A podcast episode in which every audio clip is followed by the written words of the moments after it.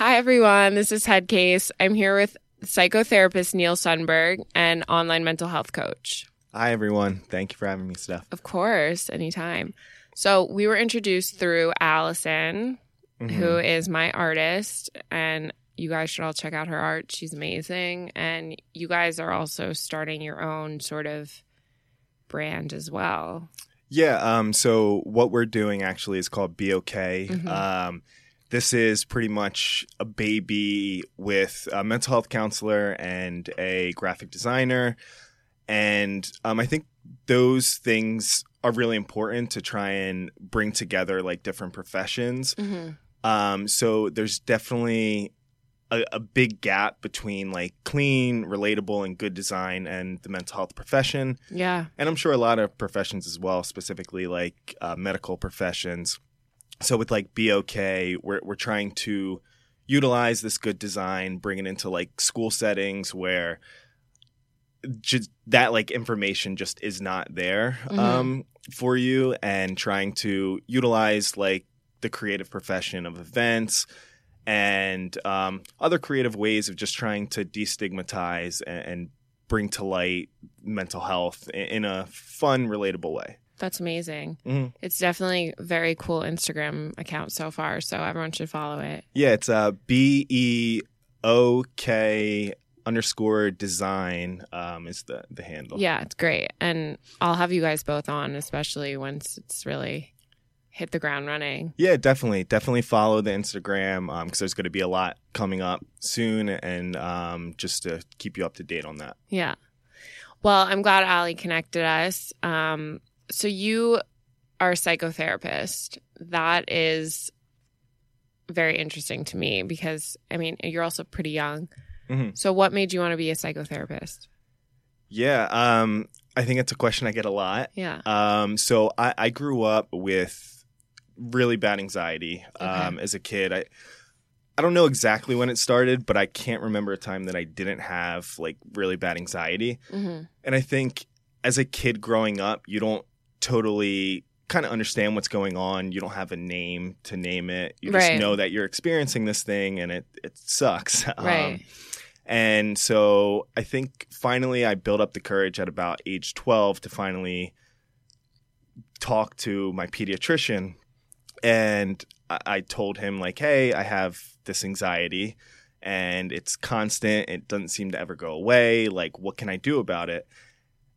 And his response was some story about an elephant a, a story that I completely forget because I had I think I was so anxious at the time to like finally bring up this story, and I bring it up and he tells me the story. I look at him just confused, like wondering what the heck this guy's talking Yeah. about, and he goes, "Oh, well, the more of the story is it's all in your head," and that was essentially my whole entire mental health treatment until I think the next time I ever sought out help was when I was like 22. wow. Yeah, so it was it was a very long period of time of not 10 years help. of it's Yeah. all in your head. I mean, 10 obviously years, it's all in your head. but That's not the yeah, point. which is literally the worst like Yeah. advice you can give anyone. Right. Just saying that it's in your head, which, Right. which totally, which made me feel stupid, right. um, and it made me totally avoid seeking help for like a really long time.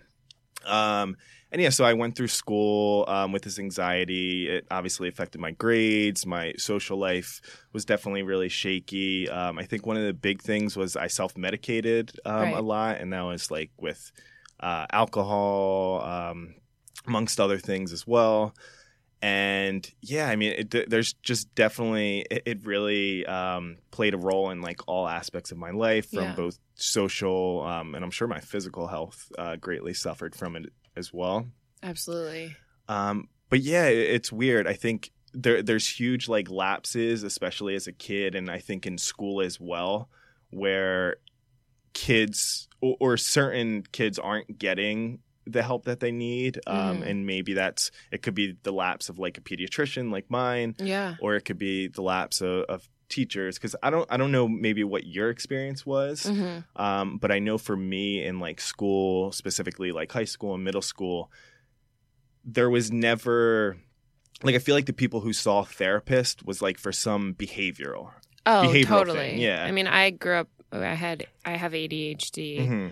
So that was sort of the only kind of doctors that I saw that that remotely discussed being anxious and that kind of thing and and a lot of it was from the medicines causing anxiety and and that it, all of that but i i don't know if i can't even really remember if there's a time that i i thought about oh i'm anxious i Mhm. i don't know if i even recognized what it was at that age Yeah. especially like 12 i mean there were Mhm. definitely times where you're just i mean it's a weird growing period you're kind of Mhm. becoming a teenager and everything so it's very interesting but for you what what would what is anxiety like for you or Mhm. and is it different now than it was then Yeah, I, I mean, I definitely think it's different, and with each like life transition or whatever else, it definitely plays different parts. Yeah. Um, for me, and like growing up, it was just the inability to like ever feel comfortable. It was just that same feeling that you would get for like some people speaking, um, like in public or, Right. or, or speaking on like a big platform in front of a bunch of people right it was that feeling but while i was just sitting at home it was like those Yeah. feelings just constantly they didn't seem to ever go away like a pit in your stomach pit in my stomach yeah very like physical sensations going on um, in my head yeah there's the feelings in the stomach Mm-hmm.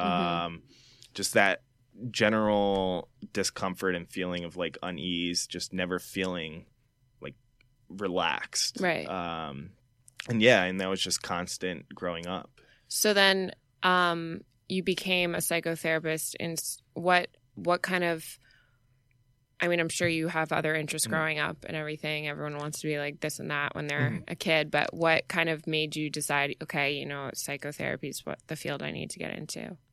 Yeah, I think I think of course there there was that because I didn't get to seek help until I was like 22, there was definitely that interest of like hey, I kind of want to figure out like what's going on and how I can help myself. Yeah. Um, so I think that was definitely there. Um, I actually was a business undergrad. Um, I think I wanted to go for psychology, but everyone told me, no, don't do it because you can't do anything with Right, a everyone says psychology undergrad Yeah. degree.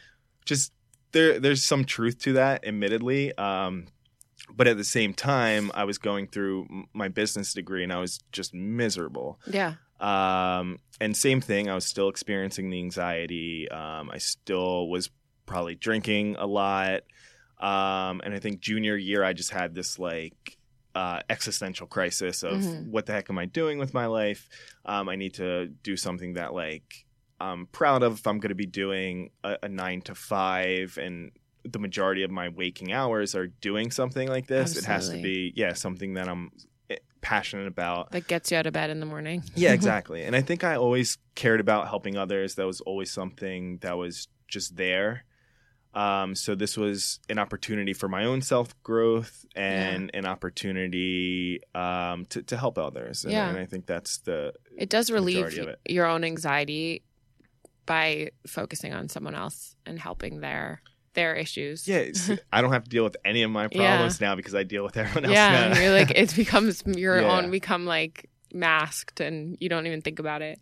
Yeah, no, and and I think that's the thing too. The nice thing of being like a psychotherapist um, and being in this field or an online mental health coach is that I'm constantly asked to do my own introspection. Mm-hmm. Because if I'm telling someone these things and Right. asking this of someone, you can't be a hypocrite. I can't. Yeah, and, and like, and if I am, I'm gonna be feeling those feelings of being a hypocrite. And so, if I'm gonna ask them to really dig deep and do those things, um, even if I'm gonna promote seeing a therapist, like Mhm. those are things that I have to be willing to do too. And so, right.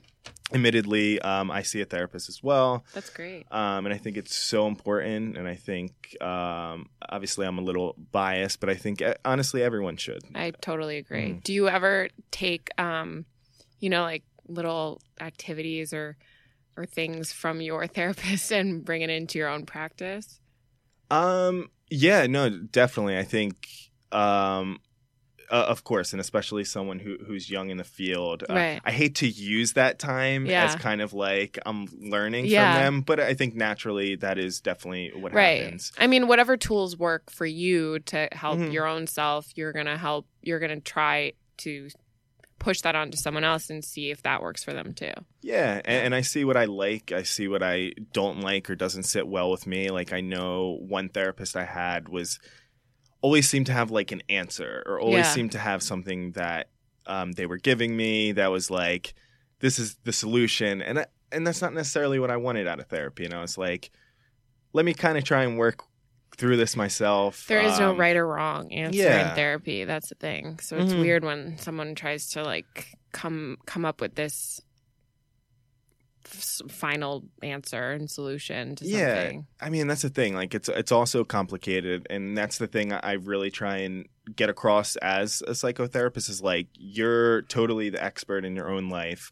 um, and so I'm not sitting here as this expert that is going to give you ultimately these like magical solutions that are going to make your life instantly better. Yeah. And um, and I think that's important to like recognize is that going into psychotherapy a, a lot of people come in especially like anxiety and certain things with like i want this quick fix Right. um, and i just want things to get better and the reality of those things and what i've learned with my anxiety is like it's a process it, it's Absolutely. something that takes a lot of work it takes time it finds it takes like finding the right things that work for you Yeah. um, and it's uncomfortable. Like you have to really dig within and introspect and yeah really see what's going on and stop pushing it to the side and avoiding it. Yeah, yeah. I mean, that's the thing. There's no treatment to like anxiety without stepping like right into that Yeah. discomfort.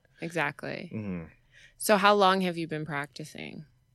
Um, so I, I mean, I've been in the field probably um, since I graduated, which was seven years, and so like technically I've been licensed now for like about a, a year. Mhm. Um, but I've been doing this type of like counseling, group counseling for Yeah. for a good amount of time, um, like the four years, and um, yeah, and I've worked in different settings, and and which I like. That admittedly, I've bounced around a little bit. yeah. No, that's Um, good. Yeah, especially I think at my age, but I found uh, certain things that I like, um, and I've worked in like drug and alcohol. I've worked um, in nonprofits and supportive housing settings, and and I'm still trying to figure out exactly what I like. Like Yeah. now, I work at a private practice, which I see essentially everyone for everything, Yeah. um, which is a cool experience as well. Um, so it's yeah, good to get all angles and kind of know know your field as Yeah. well as you can. Yeah, definitely. And now I think what I'm doing now with this online mental health coaching um, is I think that's a really big transition that Mhm. we're taking in the mental health field, um, starting to go towards like telehealth. Yeah.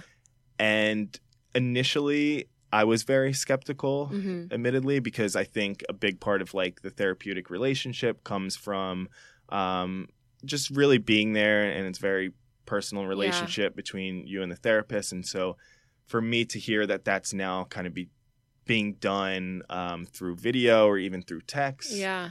um, I, I, w- I was weary about it i was like i don't know Yeah. exactly if this is um, this going to be helpful Right. Because there is an else. accountability aspect to it that you sort of want your patients to yeah be able to, you know, do what do the harder thing almost, Mhm. and- which is always seeing a therapist face to face. yeah yeah But yeah. I guess with technology and the way everyone works today, it's more convenient. Yeah, in a lot of no, ways. It, it totally is. And the reality of it, and, and we've discussed this a little before, we have the privilege to live in New York City where the reality of that is you have, for the most part, mental health professionals, Yeah. um, and they're everywhere Right. essentially here. And it's not that hard. It's not easy, but it's not that hard to find um, someone. And so if you go to other areas um, that's not this big city, you're not going to find that. And I know certain people who have to drive like an hour and a half just to see a psychiatrist that takes their insurance. Yeah. Um, so in this case, it's it's beneficial to have yeah, a so platform. exactly. So you you can go on on these telehealth services and you can um, get psychiatry, you can get um, therapy, and the one thing that I was the most concerned about was that this was going to kind of overtake that in person therapy. Yeah. And I think what I found is it's actually it hasn't seemed to be the case as a lot of the people that I see day in day out are, are telling me I've never done anything like this before. Yeah. And so I think there's a certain level of comfort that comes from just being behind your phone. Yeah. Um, there is. That's for sure. yeah. And just people people have breakups over text now. It's like yeah. very for, yeah, common. For better, yeah. For Yeah. better or for worse. right.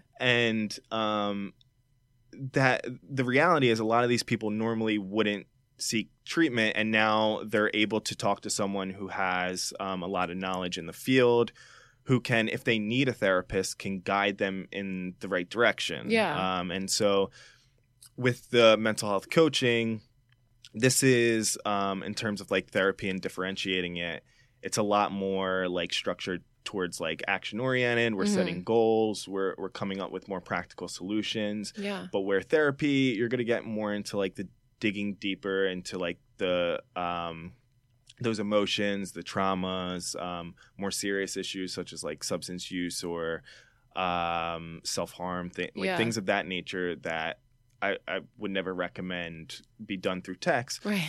but at, at the same time you're getting people who normally wouldn't come to seek mental health treatment who are coming in and if they do need to be guided in the right direction to start seeking help Yeah. they're going to be guided. Those with like social anxiety that Yeah. would never want to feel comfortable opening up face to face kind of thing. yeah and i think that's a big one like um I don't know if it, if it's the platform or it probably is not the platform because it's the it's the same thing in my private practice. I think Mhm. anxiety is just something that very much is growing. Yeah. I think um, I think there's a lot of reasons for this. I think technology is probably one of Yeah. them. Um, we have our phones that kind of allow us to, um, if we're feeling a little anxious, we can go on them. We can kind of Right. avoid those feelings of discomfort. We can turn on our Netflix when we're feeling a little uncomfortable. hmm Um, so we're not good nowadays at like being able to deal with that discomfort without going towards some compulsion. Yeah. Yeah, and and I, I think and I never I don't think technology is bad by any means. Right. It's it's It's a necessary evil. Yeah, and, and depending on how we use it, um, Right. it can be incredible. And, and just like the, the company I work for, it allows people to seek mental health Absolutely. treatment that normally wouldn't, um, which is um, so important. And I, I wonder if I kind of had something similar growing up, if maybe that would have changed because I would at least had someone to to talk about it and to be Well, that's what I'm curious about is like you see on Instagram, they have a lot of meme accounts that address anxiety Mhm. and all these things are super relatable to people because they're they recognize that in themselves. Yeah, But I'm wondering almost if people wouldn't even address address it or realize that they too have anxiety and start talking about it as much if those things didn't come up on Mhm. social media if you're scrolling on Instagram and you see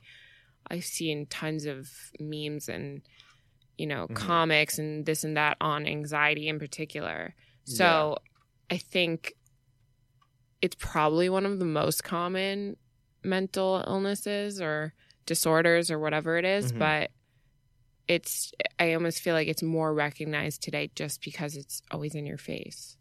Yeah, and and I think what you were saying with like the comics or Yeah. those other professions who bring up very specifically like mental illness, I Mhm. think that it's so important Yeah. um, to mental health and to like destigmatization of um, mental illness because I think you had what was his name? Is it Brendan who you had on? Yeah, Brendan Air. Yeah, and he he like voiced his story about um how he um tried to he attempted to commit suicide and right. he had this whole thing where he was talking about um how he had to yell down to his mother Yeah. after the uh the rope stretched out too much and he was and I I think using like comedy as a means to just bring the topic to the table Right. is so important. I agree. And there's so many ways to do it now Mhm. because I mean, people use the most creative ways to come about talking about it, and it almost makes everyone else more comfortable because it is a, a light, humorous attempt Yeah. and approach to it. Mhm. So I think it's very important as well. Yeah, humor is such a, a great thing, and especially um, celebrities who have like a platform, and even music nowadays. Um, Logic came out like like that song where it was um, the name of the song was like the National Suicide Hotline, yeah. and like like things like that. And then I think he did it on some award show as Yeah, well. yeah, yeah. But like th- things like that. the Grammys or something. Yeah, something along those lines. Yeah. I didn't see it, but I heard about it. Um, apparently, I was out of the loop because I didn't hear about that song. I think I actually brought it up to Allie, and I was like, "Have you heard this?" And I was like, a couple years yeah, late she's on like, that. well, where have you been? Yeah, yeah, um, but I, I do think like those things are so important. I think podcasts like this are, Yeah. are so important because you're allowing people to have like a platform who have gone through it, talk about it, yeah, and people listen to it and, and they relate um, to to what this person's saying, no matter how different the person's life is. yeah, there's always something like that you can relate to. absolutely. There's always something that we all have in common, whether we're in one cur- one field or another. So hmm it's interesting. So wh- with um your psychotherapy, what what's your predominantly the age that you re- reach Mhm. out to or work with? Yeah, I mean that. So prior to starting at the private practice, I worked in supportive housing for 18 to like 26, 27 year olds Okay. um, who had a diagnosable mental illness um, in a supportive housing setting. So like that was very specific. Yeah. Um, but now working in a private practice, I see kids, um, couples. Uh, I haven't really. I was gonna say elderly. I haven't really seen um, anyone who I think it probably goes up to like fifty, maybe right now. Um, so yeah, it's just so ranging, and so I, I see people who have schizophrenia or who have bipolar, who are six years old, who are coming to me for um, a, a whole bunch of issues. And I think, yeah, a private practice really allows for that, where nonprofits are, are very specific to like a specific Yeah. demographic. And so are you enjoying it? Doing I mean, I know you've tried like um, a couple different things, so Yeah, no, I mean, I I love it, and I think I'm finding more so now what specifically I want to work on. Mhm. Um, I think anxiety is something that comes up um, constantly, and I feel very comfortable because I know what it's like. yeah. Um, so like relate. I work, yeah, I work with kids, not kids, but like teenagers, and talking to them about it is very comfortable for me because I'm Mhm. like I, I went through that as well, and if I feel like it's appropriate, I, I do sometimes tell them because sometimes they feel so alone, and there's some people who don't agree with certain self disclosure. Right. Um, but I think for specific cases, it's important, Yeah. and, they need someone who they feel like understands and who has been through that. right. Um, so I, I definitely think I'm gearing more towards like anxiety, Yeah.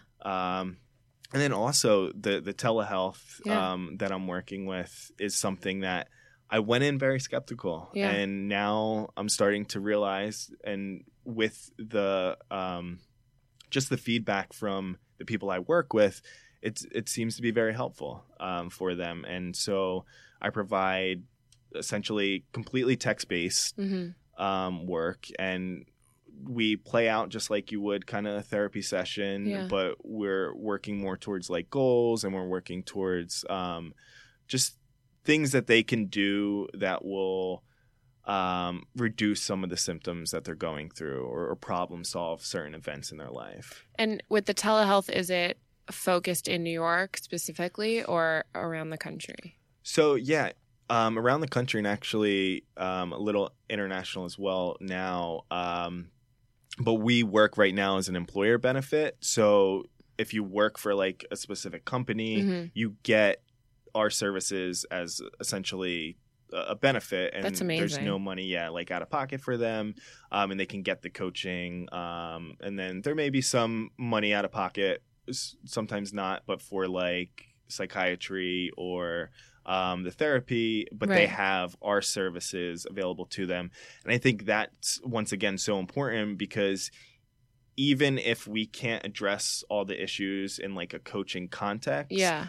we know enough to guide them into like the right direction, Right. which is super important for yeah And is it 24 7? yeah we've run yeah exactly We've run off a, a 24-7 um, system so anytime you log in and you could, it could be at three in the morning there's always going to be someone there available for That's you That's great. yeah it, it's exactly That's really, I think that's very cool. Mm-hmm.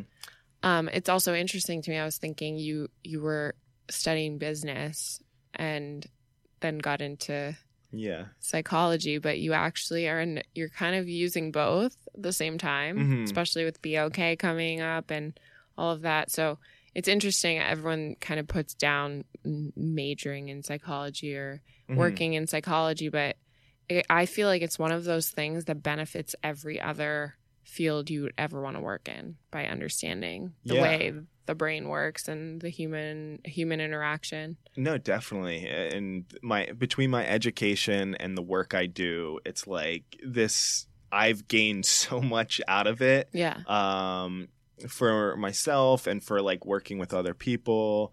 Um and it's funny how many times I'm working with someone and no matter how different we are, somehow there's a parallel to like my own life and so Mhm. something they say like hits home like a little too much Yeah. and and it starts making me it's not that i'm going to help you through this like we're working on this together now essentially and we're both trying to get through this um and so that comes up i think yeah definitely a lot Yeah.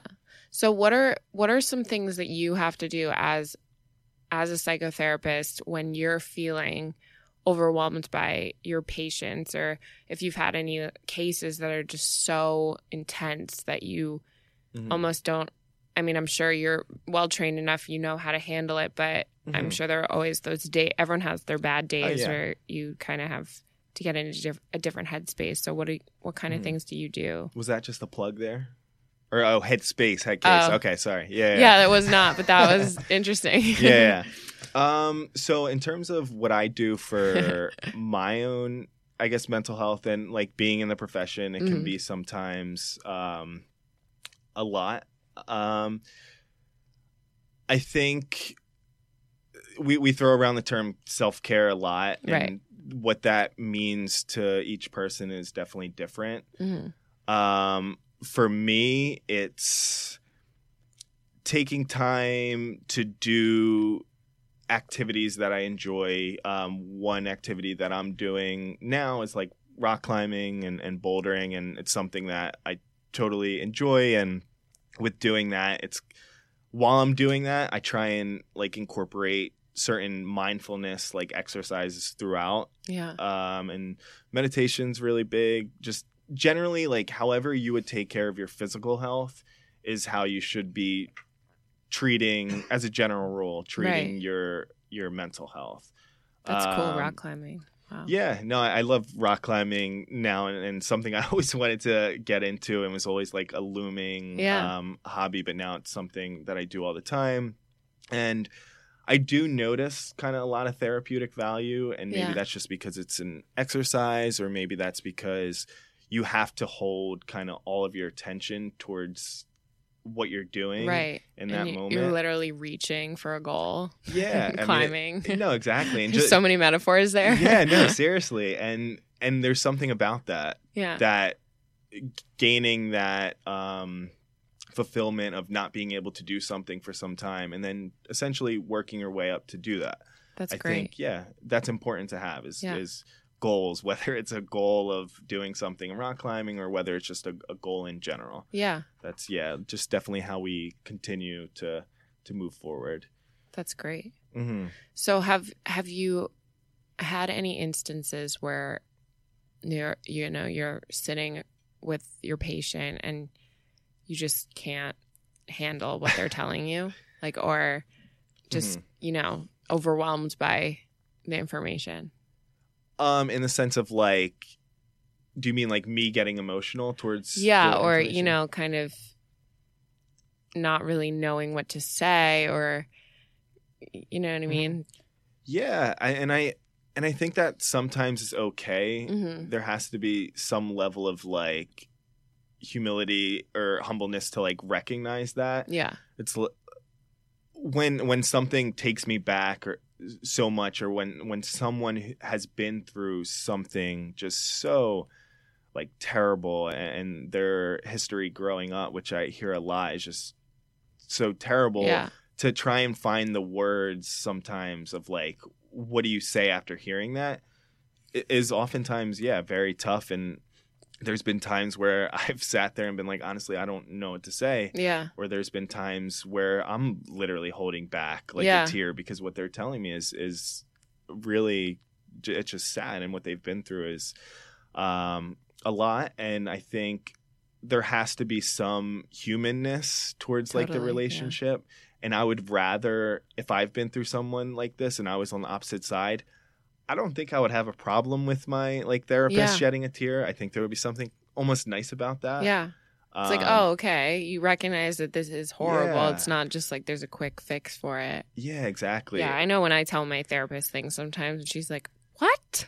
or "Oh my god, that's awful," and I'm Yeah. like, "Yeah, right.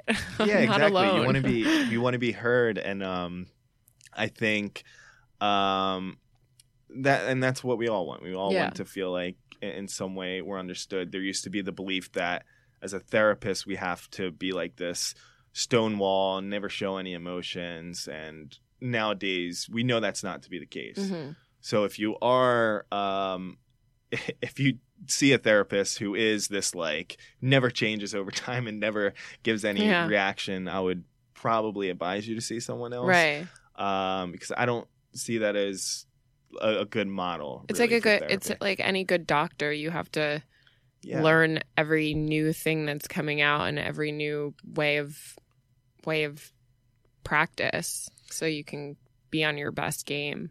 Yeah, no, definitely, and and the field is moving so quickly nowadays. Mhm. Um, and I always try to to stay on top of like what we're doing and um, just the the field is growing so much. It's changing so much. It's therapy is not just being done in an office setting. It's being Mhm. done. Um, like we said, through telehealth and, and other things, and I always try and stay on top of that curve. Yeah. Um, and and trying to incorporate like new things into it. So one of the things I'm personally interested in is I tried improv um, some months ago. Love improv. Yeah, I I can't say I love it. well, I do now, Yeah. but when Well, it's scary, yeah, but it's terrifying. I loved And- it. yeah, and I, I was gifted that. So when I got it as a gift, these improv classes, initially, like my reaction was terrible. yeah, you're like, I no, I'm not to- going. No, yeah, I was like, return them. There's no way. Like, I am not doing this. This sounds terrifying. Yeah. Because I mean, that was the thing. I grew up with anxiety, but also that totally seeped in like social, um, social aspects of my Yeah. life. And so when we're talking about going in front of a class, um, and, and just being silly and uh, it just it sounded terrifying It's so outside your comfort zone. so outside Yeah. of your comfort zone. And um, so with all this said, I got done it, and I was like, wow, as scary as it was, Yeah. This was actually like very therapeutic for me for someone who just doesn't like doing these kinds of things. Um, I think that was very helpful, even for me to like get on to like this platform and do this. Yeah. Um, this was something that was terrifying, but I knew if I did it, I would Feel definitely- better. Yeah. exactly. And well, so- improv helps with like your reflexes of being able to, you know, Yeah. quickly act quickly. Yeah, and exactly. No matter what, you always can like give some answer because hmm you're you they train you to do that basically and never say no. yeah, exactly. And there's so many. It, it's funny when you see like the parallels of specific therapeutic Yeah. um, modules and like improv. A lot of it is um, very related. So there's like acceptance and commitment therapy, um, which focuses on just being mindful and Yeah. having like um, a certain level of like distress tolerance and essentially even though you feel uncomfortable you just kind of go in the moment and and do the things that are making you feeling Mhm. uncomfortable Um, and so improv, it's very much focused on like being in the moment. You're not supposed to think about what the other person's going to say. You kind of take it as it comes. So it, it focuses on like mindfulness and just like being present. Whatever they give me, I'm going to go with it. Um, and not being self-conscious either yeah, not being afraid of what other people will think of you or how you look or exactly. how you sound or any of that Yeah, and that was the big thing that like the coach that I had would always explain. It's like there's no such thing as mistakes, and Right. if anything, the mistakes like were funny, and we were all laughing at Oh, each other. We were all yeah, just um, acting foolishly, but in a fun way. It was like Right. it was like playing when we were kids all over again. yeah when you take it almost you don't have to take it seriously necessarily but when you take it seriously you it ends up being much better material it ends up being much funnier yeah, and instead of being so stunted where you can't react and you can't move and you're really closed off then Oh, yeah. it's just painful to watch yeah, and. And now I think in the beginning, especially for me, like I was always like, I want to be the funny person. I want to say funny things. right if you think you're funny you're not funny that's the that's the that's something i've learned Exactly. No, and it's so true. And I would try so hard, I, and it was good because it was like an exercise for me to recognize that. yeah Like I was thinking about what to say in advance, as opposed to letting the person do what they have to do and reacting to it. right So I oftentimes they said something and I had already kind of planned something funny to say, and I'd be like, "Oh no, what am Yeah. I doing?" Like Now you have to completely change, yeah.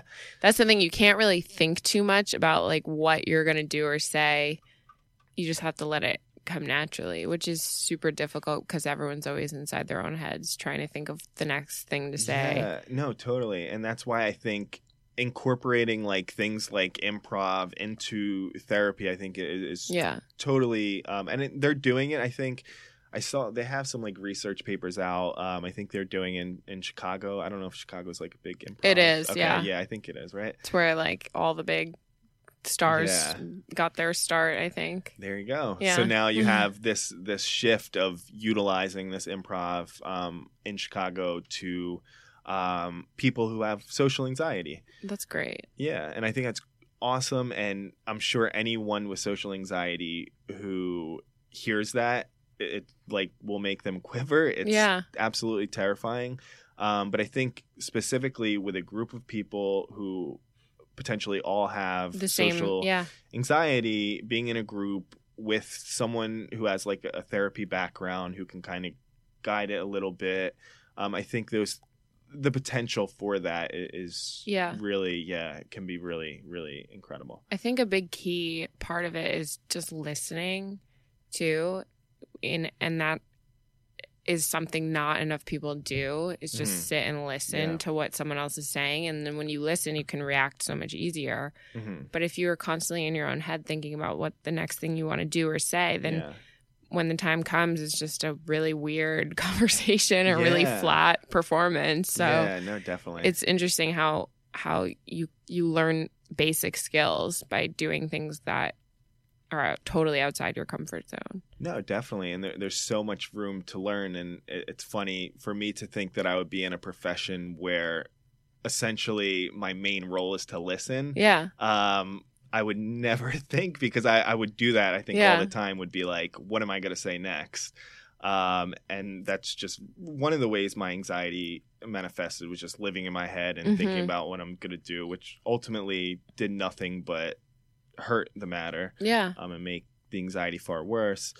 Um, but yeah, now you're kind of forced um, into really listening to what the people are saying. Yeah. Um, and yeah, living in that moment. That's really a big component of being like what if what it takes to be a therapist. yeah. I think that's why a lot of people in different fields start taking acting classes and public Mhm. speaking classes and things like that because, especially um, even if they'll never speak in public, it's just a way to get outside yourself and be Yeah. be in an uncomfortable situation that you wouldn't be if you're at your desk all day at Yeah. work and there are those people who are so terrified to even speak up at a meeting Mhm. that it these basic things just really help Yeah. and you just it's it is therapeutic kind of No, it is. you're not yeah. yourself for a few minutes and kind of give yourself a break but you're also it's shocking how much how much we can do that we limit ourselves just by what the horrible things we tell ourselves Yeah. Yeah. And that's the reality is like you're not you don't have to specifically like just do what it is that you're trying to get better at in order to get better at it. Like there's so many other ways to do it. Like you don't have to speak in front of a group of people to get better at it. That's one part of it, of course. But Yeah. like you can do creative things like improv, or you can do acting classes, or um, all, all these different things. And I think just doing things that are outside of your comfort zone Yeah. in general is such a important aspect of like living a, a life that um has like that mental health equilibrium or whatever Right, you want to the call balance it. Yeah, and everything. balance, Yeah. definitely. so true especially with create thing creative things Yeah. i think that's an important outlet that it not just you know they have kids who are suffering from different mental health Mhm. issues doing improv they also do it with painting they do it with all these different things that kind of are these little releases Mhm. for your day to day because everyone's so stressed all the time and yeah, definitely yeah. That's the thing. I mean, coloring eh, by numbers or whatever Right, like, yeah. is like a big it's thing. a big So thing right now yeah, and that's essentially the reason why that's therapeutic is it's allowing you to focus on like one single thing and Yeah. not be in your head because that's how we live the yeah majority of our lives. not have this immediacy of yeah, all these things coming at you all the time and Oh, yeah. the majority of it's bad news whether it's yeah. on the news or whatever it is. Mhm. but yeah that's it yeah they have the adult coloring books now like everywhere Yeah, it's big, and and it's big. I think because yeah, people see definitely a therapeutic benefit to it. Mhm. So so definitely, and there's art therapy now is big. So like you're incorporating that, but Yeah. also with like the therapy, and so yeah. I mean, I'm always open. journaling that. journaling, yeah, All, all these things, and, and the reality of it is all these things are helpful. yeah Um, so you find what works for you, and you go from there, and that's really have you ever had a patient just say like listen this isn't working for me i'm moving on So I wouldn't say that happens as Yeah. much as them just not showing up and kind of Okay. like falling off the face of the earth. Okay. Um, which happens more often than not um, as a therapist. And I think it, it part of that is kind of like hard to deal with because then you're thinking like, is it me yeah, exactly. Like, what did I do something it's like a breakup yeah, no, it is. And Yeah. like you see these people for a couple sessions, then you never hear from them again. Um, but oftentimes it, it's not necessarily you. Um, and you have to kind of recognize that. Yeah. For for my own mental health, I have to recognize that and be like, there's really, and I'm sure there's things that I could have done better or I could think back like that. But Yeah. oftentimes it's like, hey, these people are going through significant mental health issues, and Yeah. oftentimes the last thing they want to do is get out of their house and, and go to therapy. Yeah. And or you were there for or them. it's just a matter of payment and yeah. I mean, there's so many things that it's get just in the way. too hard yeah Yeah, I mean, fin- yeah, the finances and um, insurances and everything else. Um, yeah, it's it's tough for for a lot of people, and it's just the reality of it. So, do you see a lot of people who are completely just, I mean, well, just not diagnosed with anything and just go in because, you know, I mean, I know you said you see couples sometimes, so that's usually probably about their relationship, but Yeah. Um I think I think we all have kind of something the the whole absolutely. the whole yeah, the whole diagnosis thing is like more often than not that's more just important for insurance companies. yeah. Um, oh, that's true. So in order that, yeah. the reality of it is it's like in order for it to be billable there has to be some diagnoses Yeah. there. Um You hear that, everyone? tell everyone that you tell Yeah. your insurance companies that you have these issues. Yeah, and that's that's and what what is a diagnose? So like diagnoses are important for specific cases. Yeah. ones that have maybe some sort of like, um, li- like schizophrenia, who who more often than not would need medication. Yeah. Um, and they need that type of of assistance, but like the normal day to day patients that I see to deduce them to like a diagnosis. Yeah. i- Isn't all that helpful. Yeah. I mean, I know I see a therapist. I don't have necessarily a Yeah. diagnosis, but it's you know yourself. So yeah. that's that's interesting. Yeah. I mean, I know I was diagnosed with generalized anxiety disorder. Uh-huh. If I went at a later time, you could have probably got me with depression, or Right. you could have got me. They're all tied together. They are no, It's and that's so true. such a fine line. Exactly. And so depending on the day that I came in, Right. gave me a, a different diagnosis. And like especially like psychiatry where you don't see them oftentimes for that long. Yeah. Um and you're getting diagnosed essentially on the spot.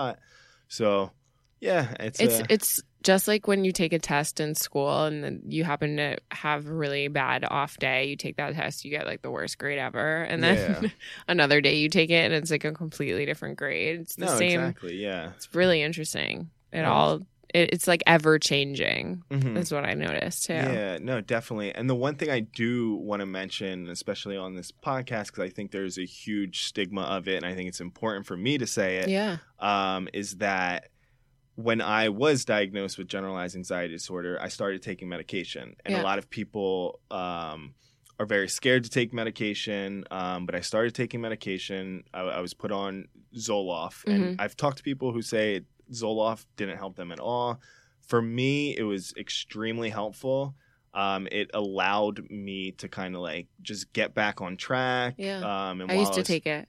Yeah. and what was your experience with it? Um, well, I was put on it after I was on ADD medicine. So hmm my therapist had said that it would help bridge this gap of like emotions that Yeah. I was feeling because I told her I was feeling really anxious from the medicine. I mean, in reality, I probably need a new medicine because Yeah. now I, I have different medicine that doesn't really give me anxiety. So Mhm. they that was sort of it was a weird time to take it. I was in college. It was very early on. Um, you're not supposed to drink on it, you know. yeah. I mean, I'm not a big drinker, so hmm but you know, when you're in college, you definitely experiment much more. So Yeah. it was a weird time, but I think it's one of those things like I can't always tell if it's working until you don't have it. you know what Yeah. I mean? no, or eh, it's true. yeah, It's hard to tell. it's hard to tell. Yeah. But then when you get a different medication and you can instantly tell if it's not working, then Mhm. you kind of know what works for you. Yeah, and that's the thing. All all these things. I, I hate to say there's not an exact science to Right. it, but I mean each person reacts differently. Um, mental health and mental illness and and these types of diagnoses like aren't as specific as like other medical treatments. So what works for certain people do- oftentimes doesn't work for others. Yeah. Um, but that is at the same time the beauty of like mental health is if someone comes to me and says, "Hey, my depression is gone if I just um, spin around in circles for 30 seconds every day," I'm at no liberty to say like that's not No. the case because yeah, the reality of it is like It's You what I, yeah. yeah, I mean it's a, a mood disorder, and if it makes your mood better to do that, More power it. to you. Yeah, why Yeah. not? Yeah. So, but I think it, it is important because medication get, gets a bad rap, and it allowed does, me to, yeah. to get back on my feet. It allowed me then to create um, lifestyle changes because I had it. Uh, and my anxiety was at least manageable Right. at that point. I And mean, then- medication saves lives. Yeah, no, And it to- does. for people to put it down so much as being this negative thing is yeah. it's disappointing. I mean, I know in a perfect world we it would be great if we were all, you know, able to function without medicine, but it's not a perfect world. So No, of course. and it goes back to the belief of like we all start with this kind of on the same like level. Yeah. So like if you can't do it without medication, something's wrong with you or you don't have willpower or like Yeah. Those things. And that's I think often what happens and people are like, Well, I want to do it without medication. Which can be fine, Yeah. but at the same time, don't rule it out, especially if you are going through like more severe things and major depression's Yeah. one. I mean Um, that I, I actually was anti um anti antidepressants that I Mhm. was given after my concussion. I was like, I don't need them. I don't want to be relying on them and and that was the only that was the second time ever that I was given those besides the time I was on Lexapro. I'm on Zoloft. Now I was given Lexapro, but it was interesting because they kind of made me, you know, realize it's not something you necessarily have to be on forever. Mm-hmm. It's just kind of a way, a tool that will help give you the foundation to put everything back together. Yeah, And then, definitely. and then, you know, there is that sense of willpower that you do learn. And then if you're able to not be on your medicine, you can find ways to speak with your doctor and get off of your medicine. But it's interesting. I was sort of, I think that, I mean, it was early on before I sort of came to terms with how helpful it is. And Mhm.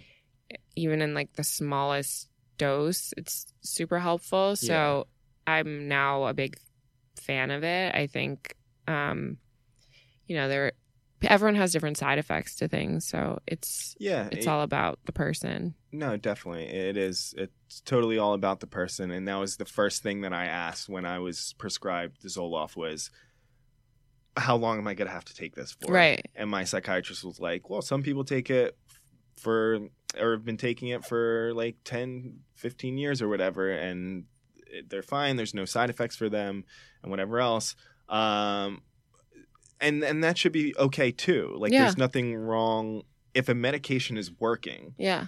and you're not experiencing any side effects, um, at the end of the day, really, what is what is the harm? I, Yeah. I, I totally understand the the desire to like want to go without medication if Yeah. you can, but at the same time, if it's working, it's working. Right. And there are some cases with fe- women, especially, and Mhm. who are wanting to have babies and things like that. Yeah. They they speak about how you shouldn't be on certain medicines Mhm. when you're trying to get pregnant and for its effect on the child. But I think that's what comes with a whole other set of hormones anyway. So who really Yeah. knows what happens? But it's it's definitely interesting. I think if it works for you, then it's totally fine. If it doesn't, then find something else that works for you. Yeah, no, definitely. And I think it's funny too. The only two times that I ever sought mental health treatment was when I got in trouble. Really? And yeah, so one was in college and one was after I got fired um, from a job. And um, both of those times, and I think maybe that goes back to the whole school thing and Yeah. like how it's treated because I still had those views of like I'm only going to seek mental health treatment when um, I get in trouble. right. Um, and yeah, so the two times I ended up seeing it, and I'm forever grateful now that I got in trouble because those were Yeah. the two times um, that completely um, and radically like changed my life Yeah. and allow me to get a hold of my anxiety. Um, though I would encourage everyone to not wait until um, Right. obviously you get in trouble um, because of your anxiety or whatever else you're going through, and to just seek help how, however you can. Yeah. and, and there's definitely there's things out there. SAMHSA has a website where you can find like things on a rolling scale um, that'll meet your budget, or there, there's definitely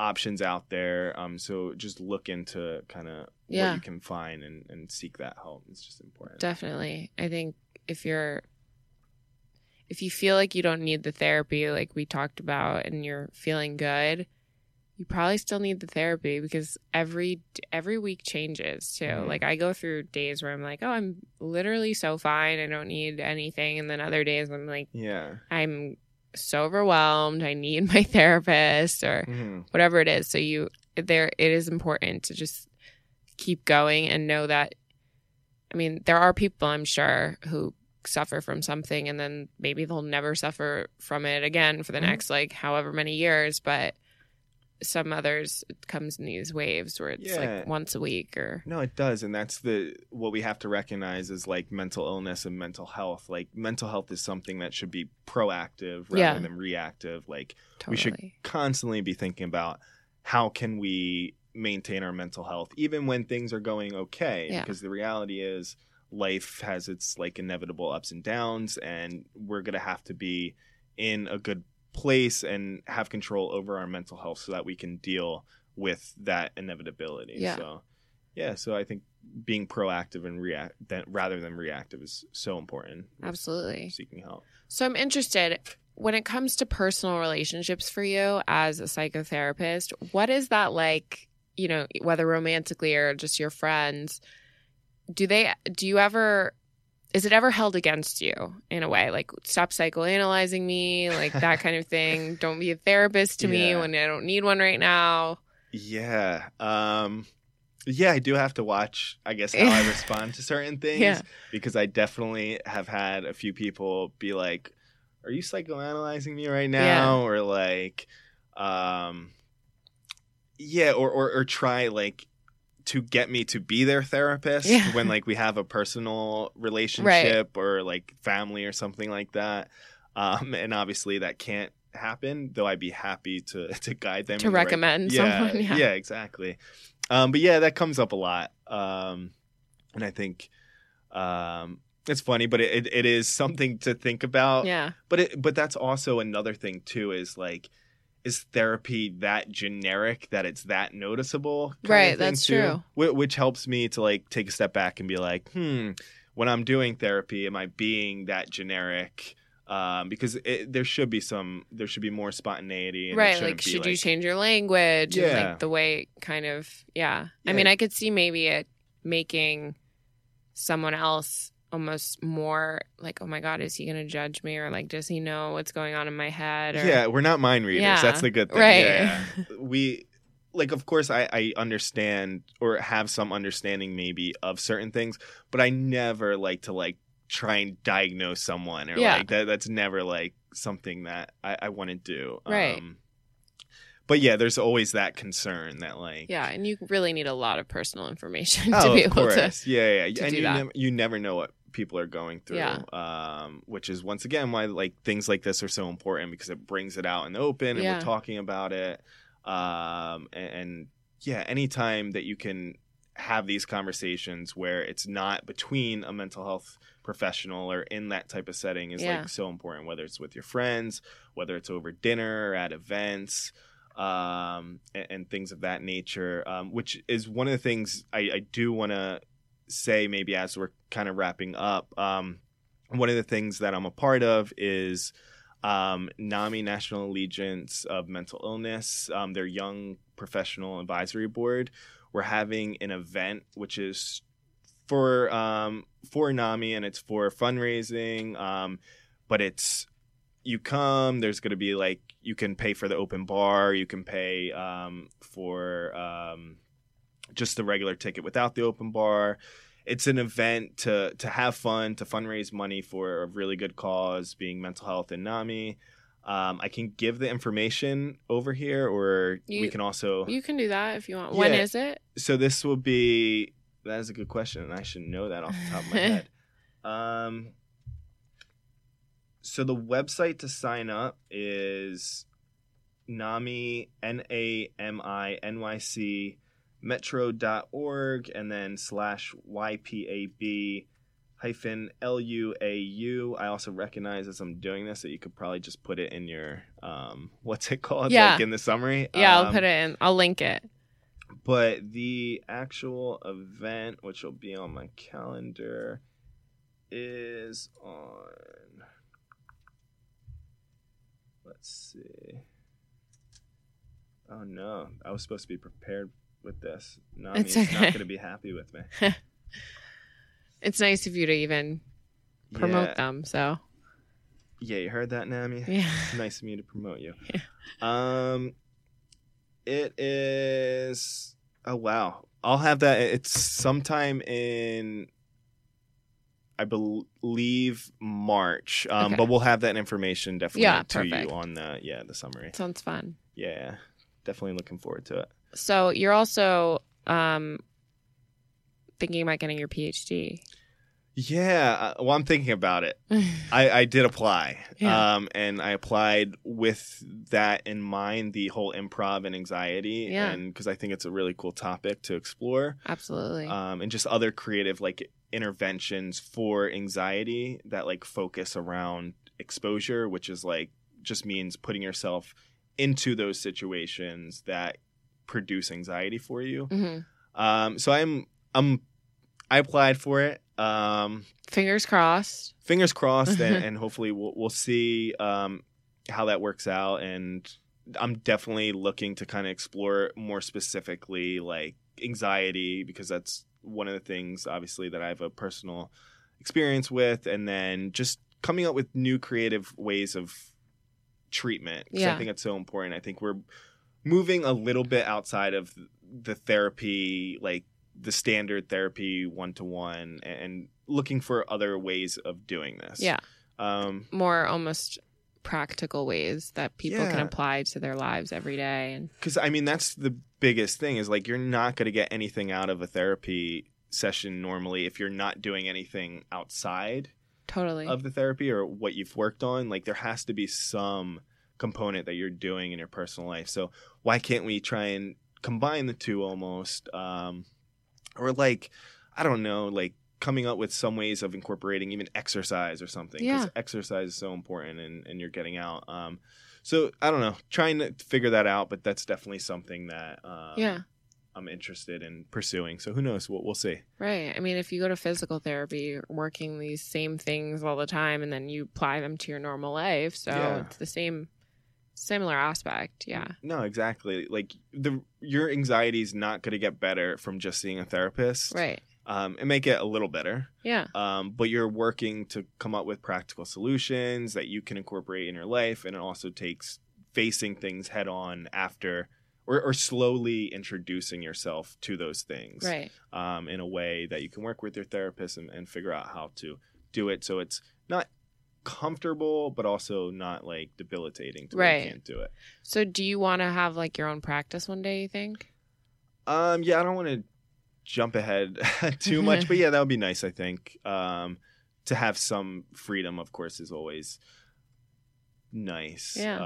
Um, but I think whatever the practice or wh- whatever it would be would be trying to incorporate like new things into Yeah. because I have that freedom, not Yeah. that standard um, psychotherapy, but trying to use what I'm interested in and whether that's improv, whether trying to incorporate exercise or whatever else. Telehealth. Telehealth, Mhm. yeah. I mean, that's it's definitely a, a thing um, that I've noticed is helpful. And while I was skeptical, admittedly, in the beginning, it's something that I, I'm all for now. Yeah. Well, that's Mhm. amazing. Yeah. Well, thank you so much for coming on, Neil. Yeah. Thank you for having me. Um, I'd love to have you back on, especially you and Allie, to have Oh, your yeah. our talk about be okay once Yeah. it's hit the ground running a little bit. Yeah, no, definitely. And if anyone stayed through and made it to like this part of the podcast, Yeah. listening to me talk, thank you. Um, Yeah. yeah. I never thought anyone would want to listen to me for like an hour. Um, no, it's great, yeah. and I'm sure maybe you'll get some new patients. Who knows? Yeah. So yeah, possibly. Yeah. Yeah. yeah, You never know. you never know. Yeah. Um, all right, awesome. Thank you for coming on. You got it.